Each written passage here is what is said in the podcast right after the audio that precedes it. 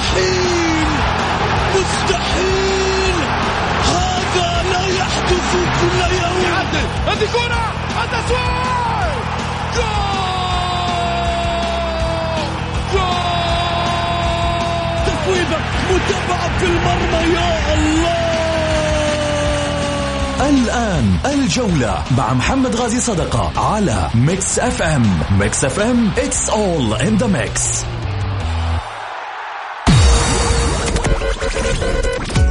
هذه الساعة برعاية موقع شوت. عيش الكورة مع شوت. عيش الكورة مع شوت.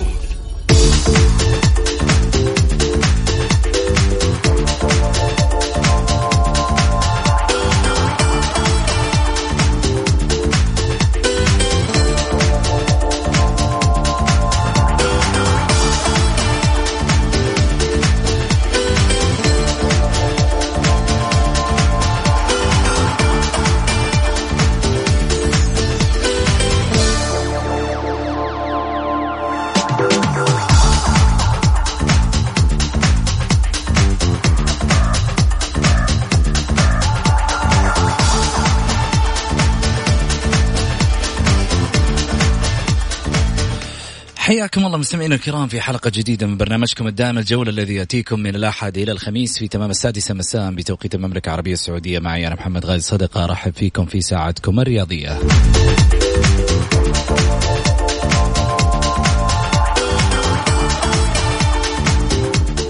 في ساعتكم الرياضية بإمكانكم المشاركة عبر واتساب صفر خمسة أربعة ثمانية ثمانية واحد واحد سبعة صفر صفر. تقدر ترسل رسالتك باللي تبي تقوله على الواتساب، وتقدر أيضا ترسل مشاركة بالجولة، وأكيد نتواصل معاك من خلال الحلقة في فقرة اتصالات الجولة.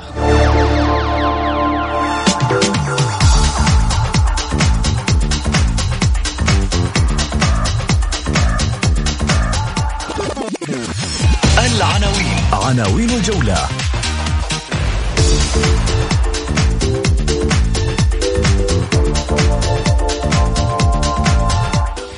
في الرياض، هل رأى الحب كمارا؟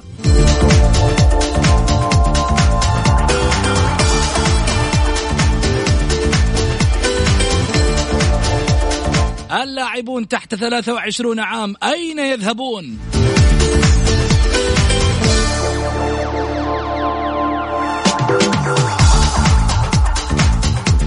لغة البيانات الصادرة عن الإدارة الاتحادية ظاهرة صحية أم أنها تعكسها شاشة العمل الإداري؟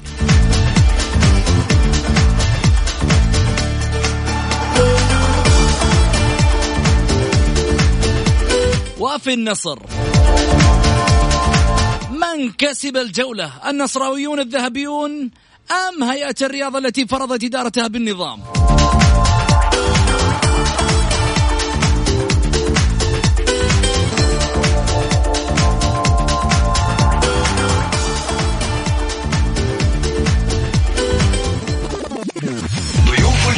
ضيوف الجولة.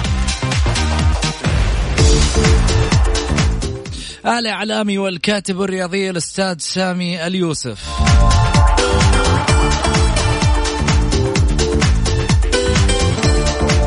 صحيفة الجزيرة طبعا. كذلك أيضا الإعلامي والأستاذ علي معيض رئيس القسم الرياضي بصحيفة البلاد.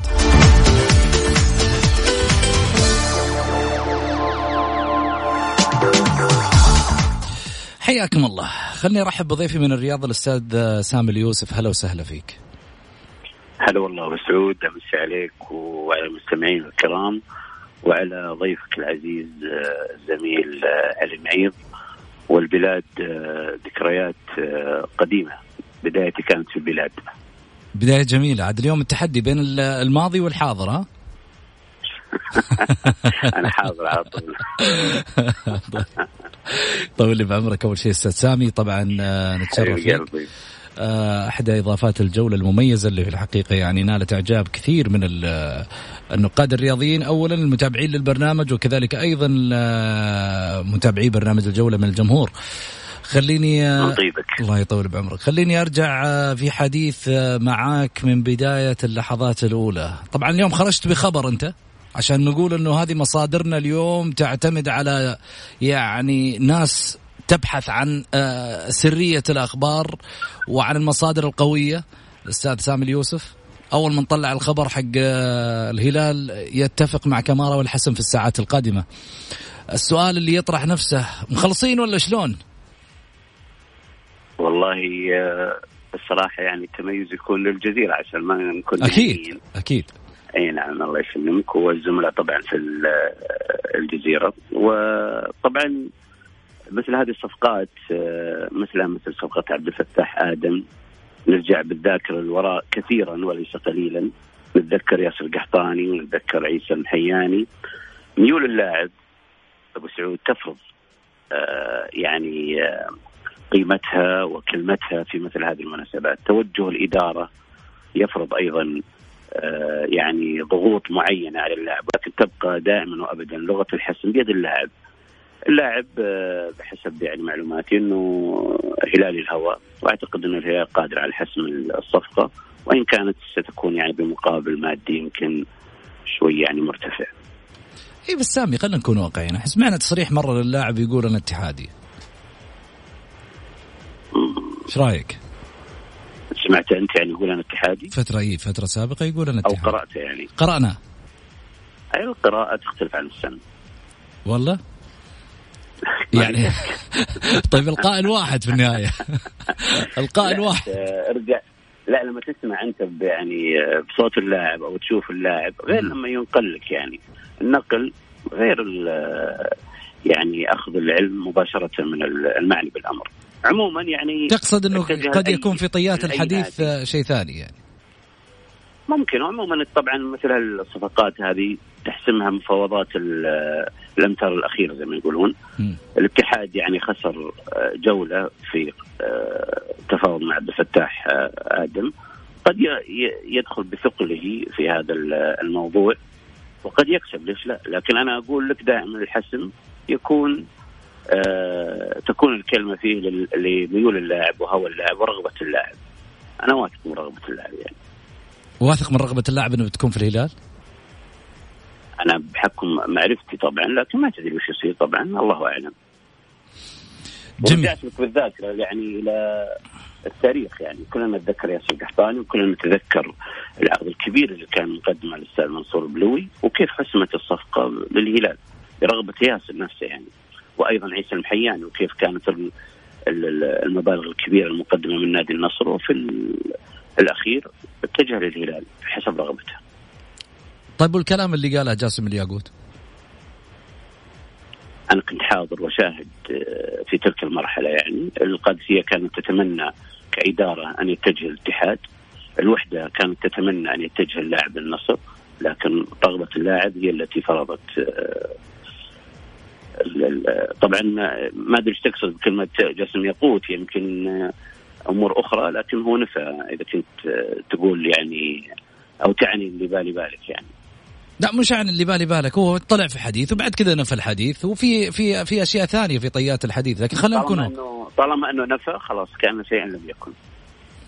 جميل، خليني أسألك في في في في جانب معين، هل تتوقع أن كانت الصفقة حقت ياسر القحطاني شعار أزرق من البداية ولا كانت لابسة شعار أصفر وأسود وتحولت إلى شعار أزرق بعد ذلك؟ لا بالنسبة لياسر كانت الأمور واضحة يعني، وحتى عائلة ياسر والد ياسر ومثل ما قلت كان كنت شاهد يعني عصر في تلك المرحلة أنه الرغبة للاعب ولأسرة اللاعب وخاصة والده بالتواجد في الرياض واللعب للهلال. إدارة القادسية كانت تفضل، وعضو شرف نادي القادسية بذلك الوقت أحمد الزامل يعني كانوا يفضلون طبعا العرض الاتحادي. العرض الاتحادي كان مغري جدا وكبير. جميل. وكانت ثقة منصور بلوي في ذلك الوقت كبيرة، لكن مثل ما قلت لك إنه الأمور تحسمها رغبة رغبة اللاعب. م. يعني حتى مثل ما شفنا يمكن بيان الاتحاد صدر قبل فترة وقال لك إنه إحنا قدمنا عرض لإدارة التعاون وعرض يفوق عرض نادي النصر. تحسم الأمور هنا رغبة اللاعب، توجه إدارة النادي نفسها. جميل، عندنا تفاصيل كثيرة والله سامي اليوم شكله مثير للجدل، بس عموما هنروح الفاصل ونرجع ثاني مرة.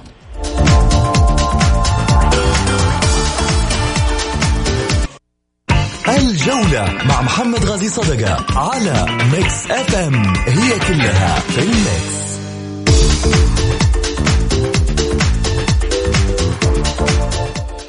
حياكم الله، ارجع من جديد وارحب بضيفي ايضا على الهاتف. طيب عبال ما يرجع معنا في الاتصال الاستاذ سامي اليوسف، خليني ارجع معاكم في الحديث القصة وما فيها.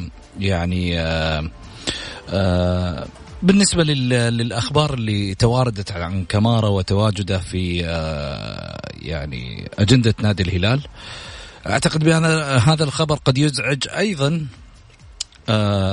يعني الأندية اللي داخلة في الصفقة، بالرغم أنه الهلال يطمح في أن يكون هناك بديل آخر أيضا لخط المقدمة، باعتبار أن كمارا واحد من الهدافين المميزين اللي في الحقيقة يعني أضافوا الشيء الكثير لنادي القادسية، وكذلك أيضا للخط المقدمة بالنسبة لفترة تواجده في المنتخب السعودي بفترة من الفترات. أعتقد أنه إضافة كبيرة فيما لو حصل على خدمات نادي الهلال.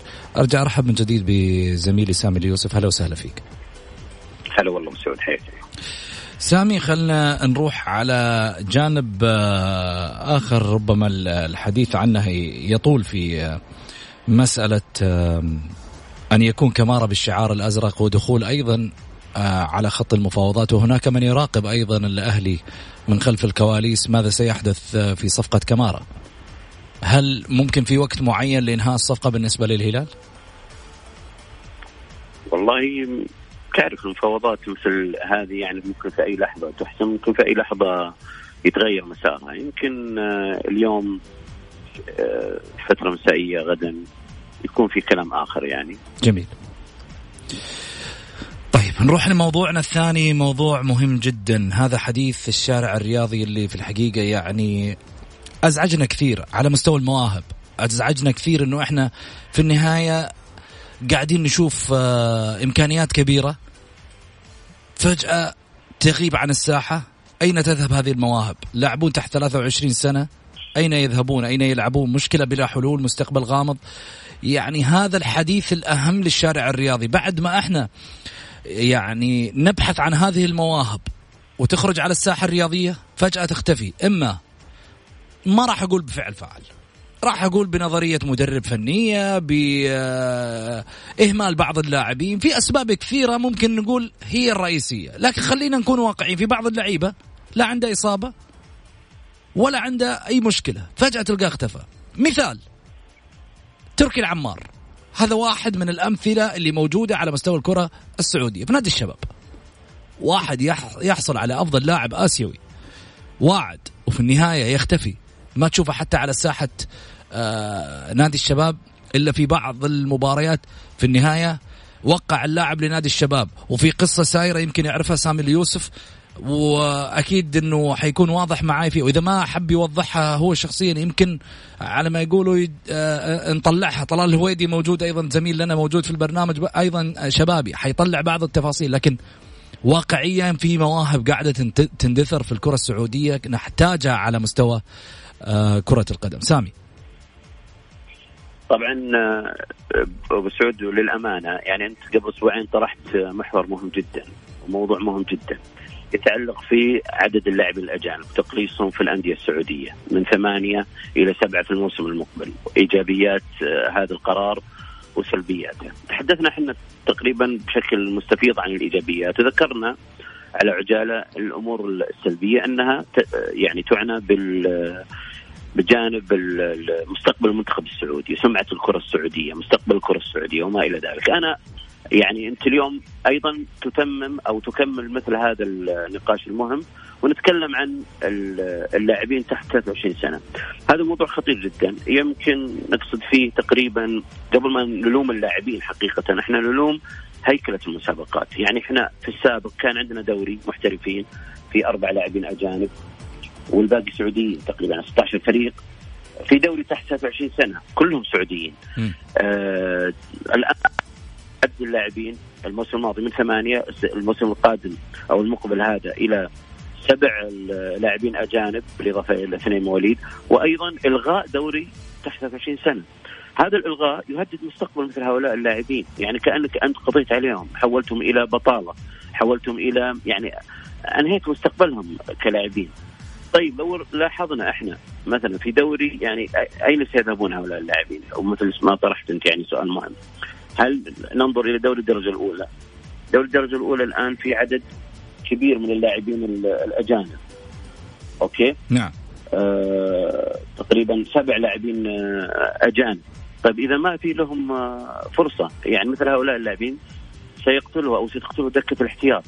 انت عندك لاعب من عشرين إلى خمسة وعشرين سنة، هذا هو اللي بيشكلك يعني المستقبل أو نواة الكرة السعودية. صحيح. إحنا لاحظنا مثلا في كأس آسيا قد المشاركة الماضية، لمسنا مثلا مدى الضعف أو مدى التأثير من خلال النتائج. المستقبل قريب، سنلاحظ يعني الأشد والأمر بعد رحيل المجموعة الحالية من هؤلاء اللاعبين المنتخب الآن اللي يمثلون المنتخب أو يمثلون الكرة السعودية بيرحلون. طيب المفروض اللي يغطي مكانهم أو يسد الفراغ هؤلاء اللاعبين اللي إحنا نقصدهم. م. يعني اللي أقصد أبو سعود، بغض النظر مثلا عن تقاعس هؤلاء اللاعبين، عن مثلا عدم انضباطيتهم، عدم التزامهم، أنت تتكلم عن كم كبير من اللاعبين. لاحظ أن مثلا ستة عشر فريق أو ستة عشر نادي، كم فيه من لاعب مميز؟ أضرب هذا العدد بالستة عشر، كم يعني حتوصل المحصلة نهائية؟ طيب وبعدين وين مصيره هذا اللاعب؟ أين سيلعب هذا اللاعب؟ أنت مطالب كلاعب عشان توصل مرحلة معينة من العطاء والتميز من ثلاثين مباراة مثلا في الموسم، أنت أنت قادر تلعب يمكن حتى ولا مباراة كاملة.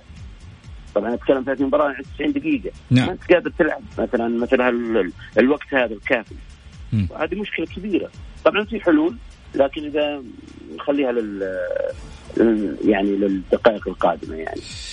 طيب لو يعني سر الاختفاء هذا، اختفاء هذه المواهب، اندثارها فجأة كذا على ما يقولوا تختفي هالموهبة. أنا ضربت لك مثال على تركي العمار، أنت تعرف إيش قصتها أكيد. أنا بترك الكلام الفراغ يعني، هو يتحدث معك واستفاضة. طيب هذا هذا هذا هذا هروب اسباني انا راهز.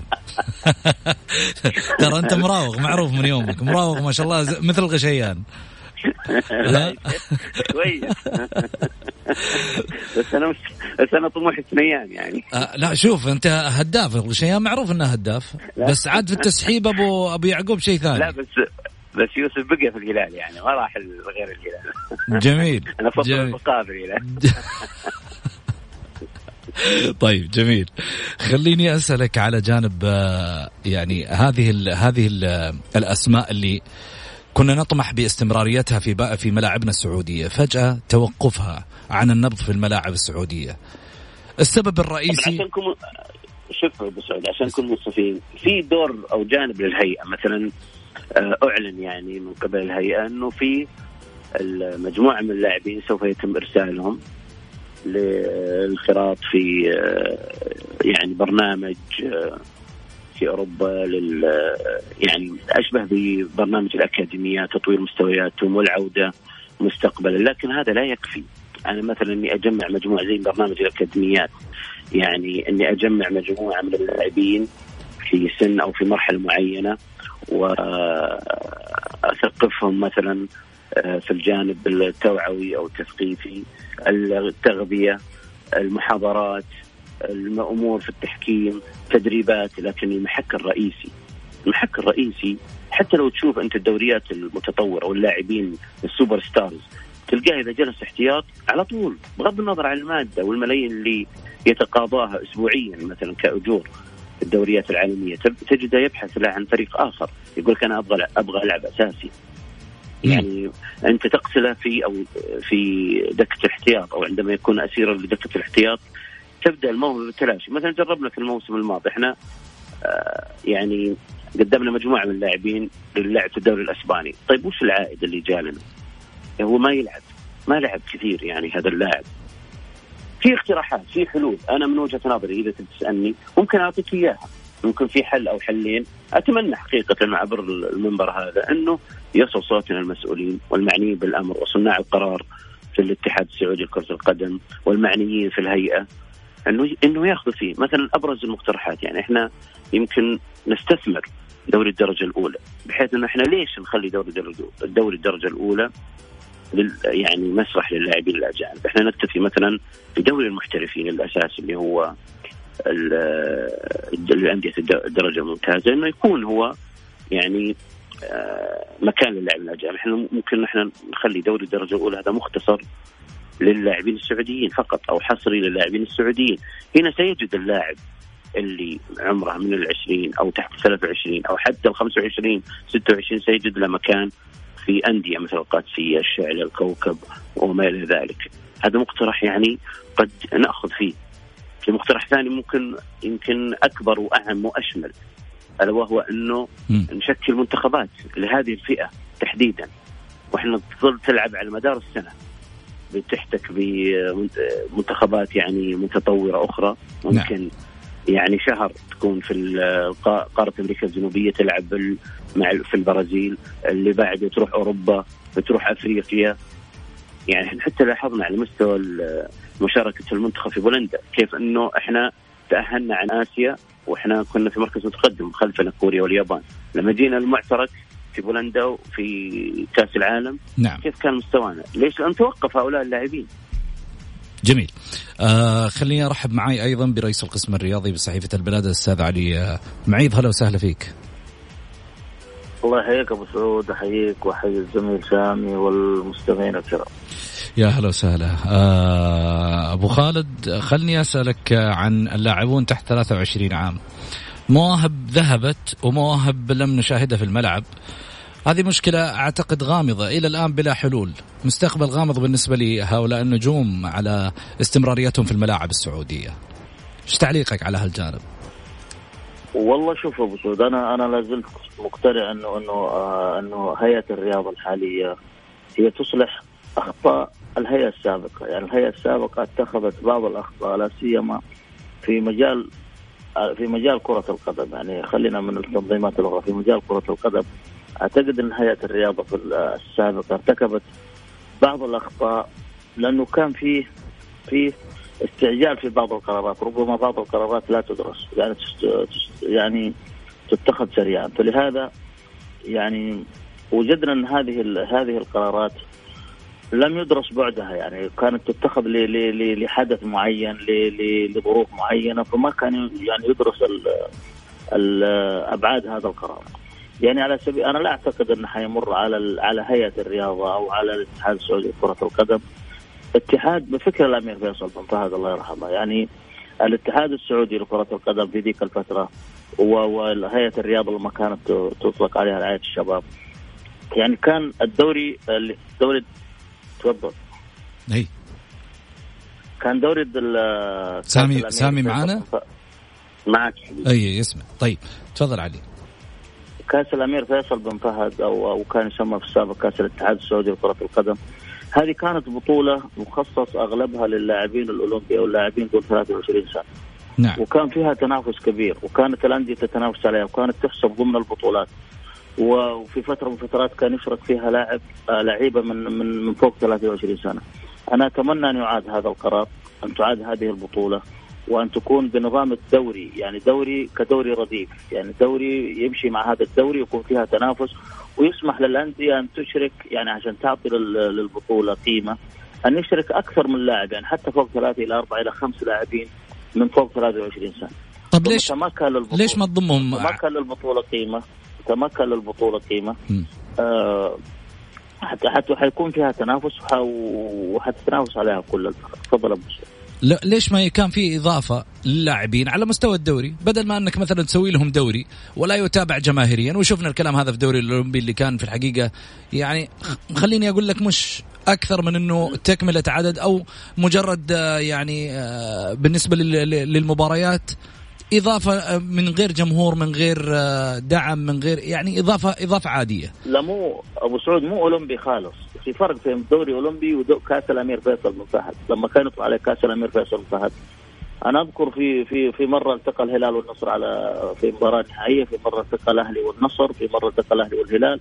يعني يكون تكون بطولة وليس دوري أولمبي. كأس الأمير فيصل بن فهد اللي كان موجود في تلك الفترة كان في تنافس يعني في يشرك فيه لعيبه فوق فوق ثلاثة وعشرين. جميل، بس حتى حتى الدعم الجماهيري علي الدعم الجماهيري ما كان ذات ذات القوه، وبالتالي لم يلقى الضوء عليه ولا على المواهب اللي كانت موجوده. يعني في ناس حتى يمكن ما سمعت فيهم الان في, في, في على مستوى الفريق الاول. لما لما حول وصح لما حول لدوري اولمبي نعم. في فتره من فترات حولوه لدوري اولمبي خالص، ما كان يحضر ذيك المتابعه، لكن حينما كان يطلق عليه كاس الامير فيصل بن فهد كاس الأمير فيصل بن فهد وكان يشرك لعيبة أحيانا فوق ثلاثة وعشرين سنة، يعني بدأ كان له متابعة، وكان المباريات يعني في الملعب حتى الجماهير لما يكون مباراة بين الأهلي والاتحاد، بين الهلال والنصر، بين الأهلي والهلال، الاتحاد والنصر، وهكذا كان فيه متابعة. فأنا أتمنى أن تعاد مسمى البطولة باسم الاتحاد السعودي لكرة القدم، أو تكون يعني يكون لها اسم يعطي هذه البطولة قيمة. متى ما كان هذه البطولة قيمة وسمح للعيبة فوق ثلاثة وعشرين سنة، يعني مو تخليها ثلاثة وعشرين سنة خالص، لا أشرك لعيبة من من الفريق الأول من اللي لهم جماهيرية هيعطوا البطولة جماهيرية. أما إضافتهم ل للقائمة كما تقول أبو سعود، ما أعتقد أنه حيحقق قيمة، لأنك جايب سبعة لعيبة أجانب. يعني خلينا نضرب لك في الأهلي والهلال فرضا، اللي هم أكثر الناس أو أكثر الأندية اهتماما بهذه الفئة أو بالمدارس أو بالأكاديميات. الأهلي عنده سبعة لعيبة أجانب، وعنده تقريبا سبعة إلى ثمانية إلى تسعة لعيبة في المنتخب، ما ما حيحصلوا فرصة هذول اللعيبة. إذا كان في لعيبة، يعني أنا أقول لك في العام الماضي حسين المقهوي وهو في المنتخب ما كان يلعب في الأهلي، وهو لاعب أساسي في آخر تشكيل المنتخب. سلمان المؤشر ما كان يلعب مم. في الهلال أيضا في لعيبة، يعني سالم الدوسري أحيانا يكون احتياط، سلمان الفرج، في نواف العابد، اللاعب أندية مرصعة بالنجوم. النصر اليوم على استقطابات، فأنا أشوف إنه أفضل شيء عادة كاس الأمير فيصل بن فهد. جميل. ولو بمسمى آخر، يعني ربما هم يعني عشان ما تكون هناك أسماء لبعض البطولات فأي اسم آخر يعني. جميل. حنطلع فاصل قصير، ولكن بعد الفاصل حنسأل علي نقول له هل رأى الحب كمارا؟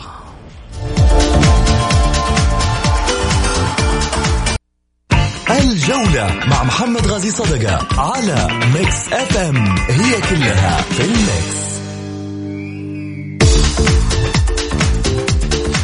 حياكم الله مستمعينا الكرام، رجعنا لكم من جديد بعد الفاصل. ارحب بضيفي على الهاتف من الرياض الاستاذ علي استاذ سامي اليوسف. هلا وسهلا فيك.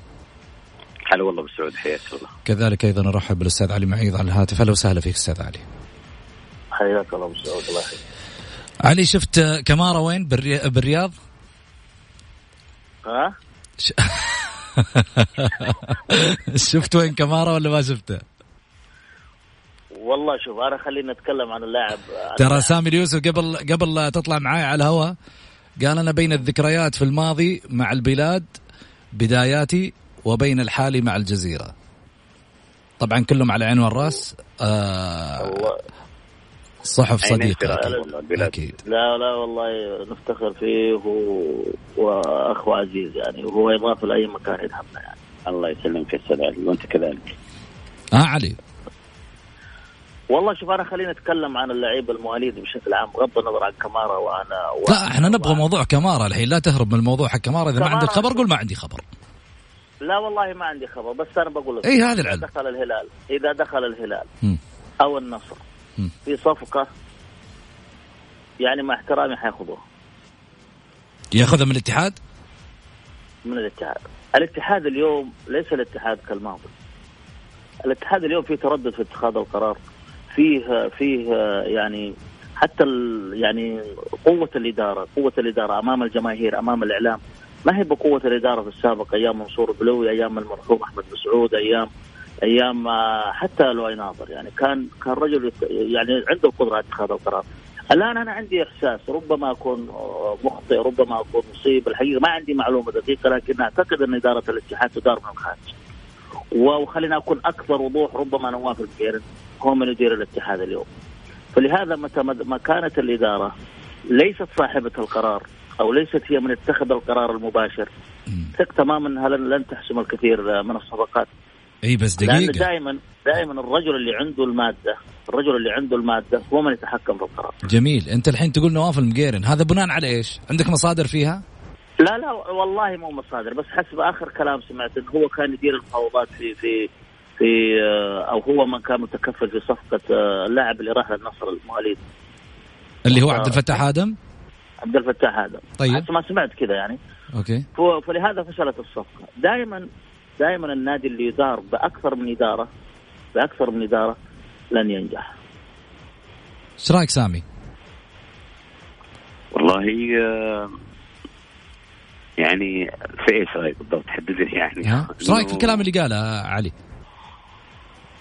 والله يمثل وجهة نظره لكن طبعا بس اكيد عندك مصادر. وقال يعني ليش قالوا يعني اذا دخل الهلال او النصر حيروح لهم مع احترامي؟ ليش قالوا احترامي؟ طيب يعني كانوا زعلان يعني لا في لا لا في نقطة لا معينة لا لا في نقطة معينة لا لا فعلا لا لا. اتفضل علي وضح وجهة نظرك وانا اقول لك. خليني اتكلم. لا لا لا لا شوف م. لا انا اتكلم انه الهلال والنصر اقوى في اتخاذ في حسم الامور. يعني ما عندهم دائما رئيس النادي هو صاحب القرار. انا لما اسمع في يوم من الايام ان الهلال رئيس النادي ليس صاحب الصوت الاقوى. وحتى النصر في السنوات الاخيرة الامير فيصل بن تركي السعود السويلم الآن يعني دائما هم من من صاحب القرار. أنا اللي ملاحظه وهو ليست معلومة لكن ملاحظ إن إدارة الاتحاد ما هي ما هي ما هي بديك القوة اللي كانت في سنوات ماضية. فلهذا يعني صفقة تحسم إلى يعني ما بقى للتوقيع تقريبا وشوي نكتشف إنه إنه كل الأمور اللي قيلت ما هي صحيحة وإنه وإنه الاتحاد يصدر بيان يختصر الأمور. الكلام المفاوضات ما هي كلام. مفاوضات عقود أوراق رسمية مفاوض يذهب إلى مقر النادي الآخر هذه المفاوضات. أما مكالمات شفوية ومشاف هذا ما ما أعتقد إنه إنه إدارة يعني بإمكانها أن تحسم صفقات سواء كمارا أو قبل عبد ال أنا ماني راضي آدم النصر. طب خلينا نكون واقعيين يعني أنت ودك تقول إن إدارة الاتحاد ضعيفة وإدارة النصر هي الأقوى لأن النصر جاب اللاعب من دون إدارة. معناته الكاش هو اللي يتكلم مش دخل الإدارة. أيوة الكاش أنا أنا خلاص قوة شرائية يعني خلينا نروح للقوة الشرائية. طيب أنا قلت لك أنا قلت لك في إجابتي قلت من يملك المال قلت لك من يملك المال هو واحد. أي بس لا تقول لي والله من يملك القرار. لا أنت قلت من يملك القرار في البداية قلت اللي يدير اللي يدير دف دفة النادي. قرار المال قرار المال يعني أنا دحين أنا دحين أنت محمد المال مش قرار. أستاذ علي معليش أنا أنا أقول لك شغلة المال مش قرار. خلينا نكون واقعيين. المال يعني قوة. فلوسك أنا أنا أنت دحين فلوسك أنت عندك أنت أنت رسلتني أفاوض الفلوس عندك. طيب. طيب أنا في النهاية. أنت صاحب القرار مش أنا. أيوة اللي عنده الفلوس هو صاحب القرار. لا لا لا لا أنت صاحب القرار لأنك أنت اللي راح تيجي تقول لي هات الفلوس اللي أنت وعدتني فيها ما معناته مش أنا صاحب القرار. أيوة بس أنا ما أقدر أتحرك إلا في ما غير لما يكون الفلوس في جيبي أنا وأعرف عارف كم معايا وأفاوض في الفلوس اللي معايا. هل تتوقع في داعم في يوم من الأيام يحط الفلوس أو يتكلم رئيس النادي باسم هذا الداعم وهو ما يملك القرار على فلوسه؟ يملك القرار ونص كمان. وأنت تعرف إنه في ناس كثيرة كانت تدعم من خلف الكواليس ورؤساء الأندية هي صاحبة القرار. في النهاية كل اللي عليه يرفع سماعة التليفون حول المبلغ الفلاني عشان اشتري اللاعب وخلص معه. ها ولا لا سامي؟ أنا أتفق مع نقطة قالها زميل علي أنه المفاوضات يعني مو كلام.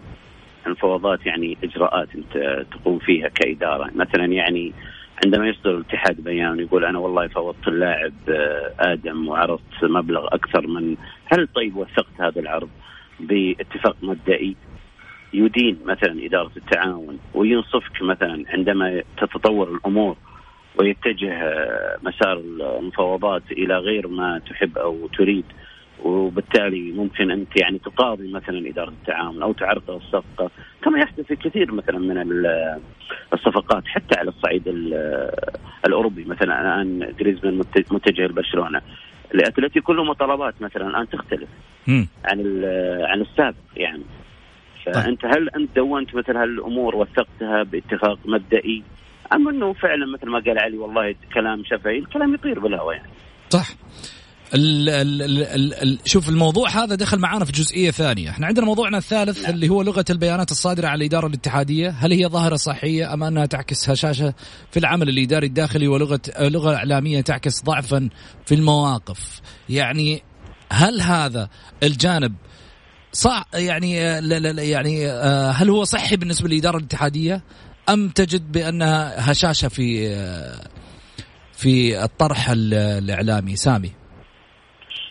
خلينا نؤطر الموضوع أولا علشان نكون على بينة وعشان المتلقي يستفيد.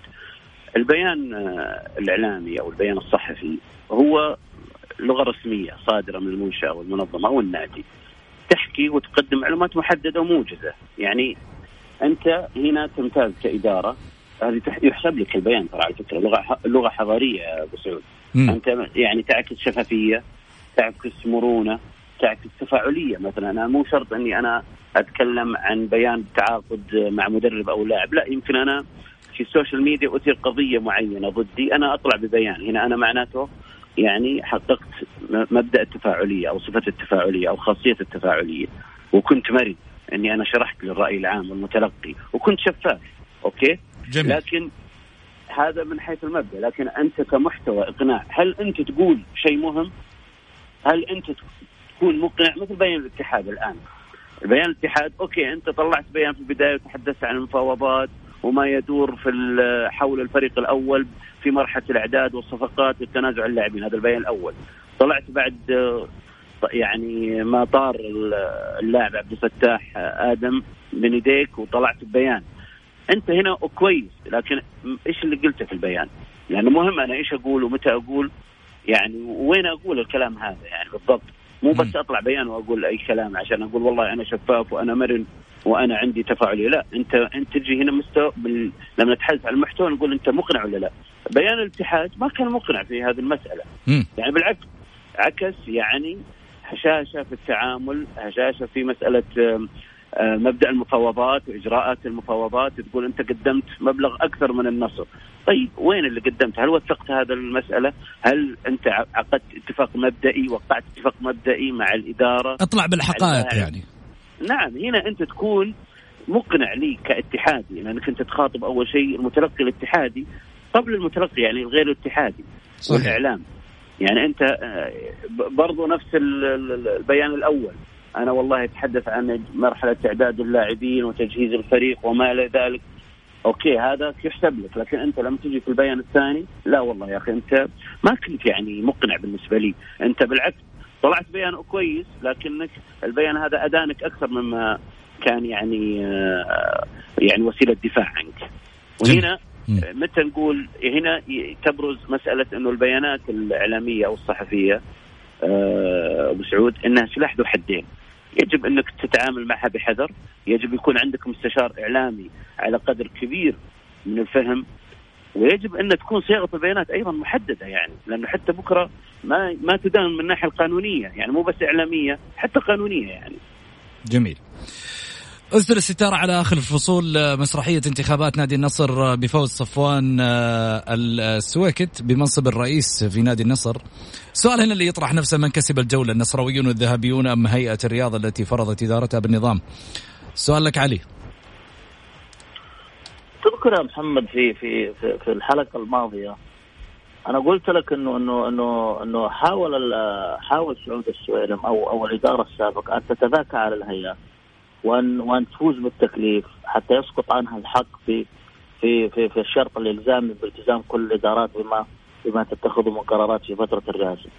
هيئة الرياضة كانت أكثر أكثر ذكاءً وأكثر هدوءً وتعاملت مع الموقف باحترافية عالية، وأعتقد أنها نجحت في في في تحقيق العدالة، عدالة النظام، أنه كل الأندية منتخبة، ولا بد أن يكون النصر واحدة من هذه من هذه الأندية المنتخبة، وأن يكون الرئيس باختيار النصراويين أنفسهم حتى لا تحمل الهيئة أي إخفاق ولا ينسب لها أي نجاح فيما فيما لو حصل. فأنا أعتقد أن الهيئة نجحت، وأنا الحقيقة من الناس اللي اللي معجبين في الأمير عبد العزيز بن تركي، رجل لا يتحدث كثيرا لكنه يفعل كثيرا، وهذا وهذا ما نتمناه. يعني أنا قبل شوي كنت أعلق لك على إدارة الاتحاد، وخليني أرجع برضه أستغل أربط الموضوعين في بعض. تأكيد الزميل تأكيد الكلام الزميل سامي، بياني الاتحاد أصدر بيانين في أقل، الإدارة يمكن لم يمر على على على انتخابها شهر واحد وأصدرت بيانين، بيان تدعم فيه اختيارات سيارة وبيان في في المفاوضات الحالية، وهذا يؤكد إنه إدارة الاتحاد ليست بذيك القوة. يجب أن لا تصدر البيان إلا في أقصى الظروف، يعني ما مو كل ما يثور ثائرة على طول تصدر بيان، معناته أنت ما عندك ما عندك ثقة في قرارات معناتك أنت يعني ما أنت قادر تتحمل ردة الفعل الجماهيرية والإعلامية. يا أخي عليك أن ترد عليه. أنا دائما أؤمن في الإدارات بالفعل وليس بالقول، يعني يجب أن أن أن ترد. أي اللاعب يرد بعمله في الرياضة بشكل عام، اللاعب يرد بعمله يعني في الملعب. أنا ما أبغى ترد لي في الإعلام. الإدارة ترد بالعمل، المدرب يرد بالعمل. أما أن ترد أما أن تشغل بما هو خارج الملعب فستفشل داخل الملعب. فعليك أن تركز داخل داخل المنظومة، داخل العمل، هنا حتنجح. أنا قلت لك كمان أبو أبو سعود في في حلقة سابقة حينما انتخب أنمار الحائري، قلت لك أن أنمار الح... أن في بعض الأندية ومنها الاتحاد تحتاج إلى شخصيات قوية لإدارة هذه الأندية. يعني مو أي غي... يعني مع احترامي ل... ل... ل... لبعض الأندية، يعني الأقل الأقل ما هي كالاتحاد، ما هي كالأهلي، ما هي كالنصر، يعني ما هي زي الهلال. يعني فهذه الأندية لها شخصية معينة ورؤساء معينين. يمكن تقول لي أبو سعود أنه في الأهلي طيب الصايغ غير معروف. نعم غير معروف، لكن متدرج في الإدارة، عمل من إدارة من أيام إدارة المرزوقي وهو يعمل آه عفوا الزويهري وهو يعمل بالأهلي. أضف إلى ذلك أن خلف رجل خبير اللي هو الأمير منصور آه بن مشعل. تقول لي في النصر الإدارة جديدة، نعم، لكن خلفه ناس داعمين المشيقح، أشخاص فاهمين في الإدارة، ناس عملوا في إدارات سابقة. في الهلال يمكن تقول لي، لكن في خلف الأمير الوليد بن طلال، خلف يعني عدد من من من من الناس اللي اللي لهم خبرة في الإدارة، سواء الإدارة الرياضية أو الإدارة المالية وفي كل الإدارات. في الاتحاد أنا من وجهة نظري أن الإدارة هذه ربما لا تكمل الموسم هذا. ليس هذا مجرد حكم على الفترة الزمنية اللي اللي اللي, اللي انقضت حتى اليوم. جميل. سامي، والله أول شيء أبارك طبعا الإدارة أو شيء الأستاذ أو الدكتور صفوان السويكت. طبعا يمكن خلفيته الملتزمة تجعلنا نتفائل مستقبلا بخطاب إعلامي أكثر هدوء ورزانة يعني، ويتناسب مع شخصية الرئيس الجديد. أبارك له، وبعد اعتماد اليوم طبعا إدارته أيضا لأعضاء مجلس الإدارة، أتمنى أنه يعني يقدم عمل يواكب طموحات جمهور نادي النصر وشرفي نادي النصر، رغم أنه طبعا يعتبر هو بعيد جدا عن الوسط الرياضي. يمكن تكون شخصيته يعني أقرب الغموض منها للوضوح أو المعرفة التامة. طبعا ما في شك أنه في مسار الانتخابات والتأجيل كسبت، كان في البداية شوي انتقادات للهيئة، لكن في نهاية المطاف أعتقد أنه الهيئة كسبت بفرض النظام، بهدوء في لغة الخطاب والتعامل وردود الأفعال الإعلامية. وهذا ليس مستغرب طبعا بوجود سمو الأمير ونظرته الطموحة وصرامته وتعامله مع الأحداث، يعني كلنا شفنا ردود أفعاله. أيضا بظل وجود الدكتور رجل الله السلمي أيضا كان خاطب، والتفاعل وردود الفعل الإعلامية كانت على المستوى من المسؤولية والهدوء، تجعلنا يعني نتفائل بمستقبل أفضل. وطبعا ما أنسى طبعا جهود الأمير وصاحب السمو الملكي لنا الجنوب السعود أيضا، وإصراره على عدم انسحاب مرشحه كان أيضا أدى في نهاية المطاف إلى هذه الانتخابات والابتعاد عن التكليف. وطبعا هو مسألة النصر هذه جزء من كل، يعني كلنا شاهدنا كيف صارت الأمور في جميع الأندية بسلاسة وهدوء، حتى لاحظنا من يخسر الانتخابات مثل ما حدث في الهلال يبادر على طول بتهنئة الفائز والمنتصر ويعلن وقوفه إلى جانبه. وهذه طبعا حضارية في التعامل، أتمنى حقيقة أن يعني تستمر في كل الأندية، وأن يستمر عمل الإدارة الحالية النصراوية. ما نتفاجأ مثلا بابتعاد الرئيس أو إعلان اعتذاره في المرحلة المقبلة. جميل، شكرا سامي اليوسف، شكرا علي معيض. لكن قبل لا نروح على ما يقولوا ودعكم، خلني أسألك سامي، عموري باقي في الهلال ولا راح يمشي؟ وهل أنت تؤيد بقاءه أم رحيله؟ والله أنا قلتها لك قبل أسبوعين، أنا أتوقع أنه يغادر عموري. طبعا احنا مثل ما قلت لك وعيده وكرر، ما شبعنا منه كلاعب موهوب. صحيح طبعا الإصابة تؤثر، والتقارير الطبية هي الفيصل في مثل هذه الأمور، وتبقى مصلحة الفريق هي الأولى والأهم. آه الهلال لا يتوقف على لاعب معين، غادروا لاعبين كبار قبل شوي كنا نتحدث عن الشيان الثنيان صالح النعيمة سامي الجابر، لاعبين كبار على المستوى حتى أجانب، يعني ما الهلال سيبقى. ولكن أنا إن يعني الواقع أتوقع يعني الواقع يقول أنه سيغادر، لكن أمنيتي أنه يبقى. جميل علي.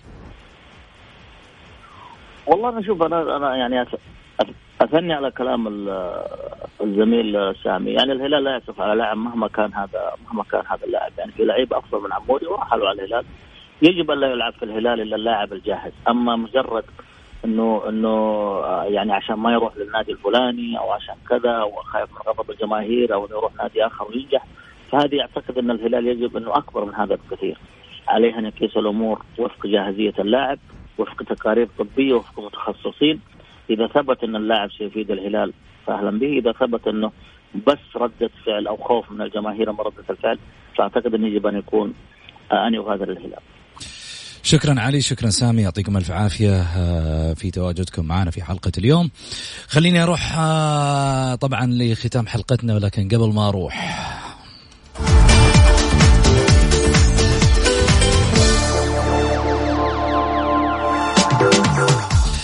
هل يسدل الستارة على هارون كمارا هلاليا ويب وي ويكون ضمن آه صفقة عبد الفتاح آدم الذي ذهب للنصر وكسر كلمة أنمار الحائري؟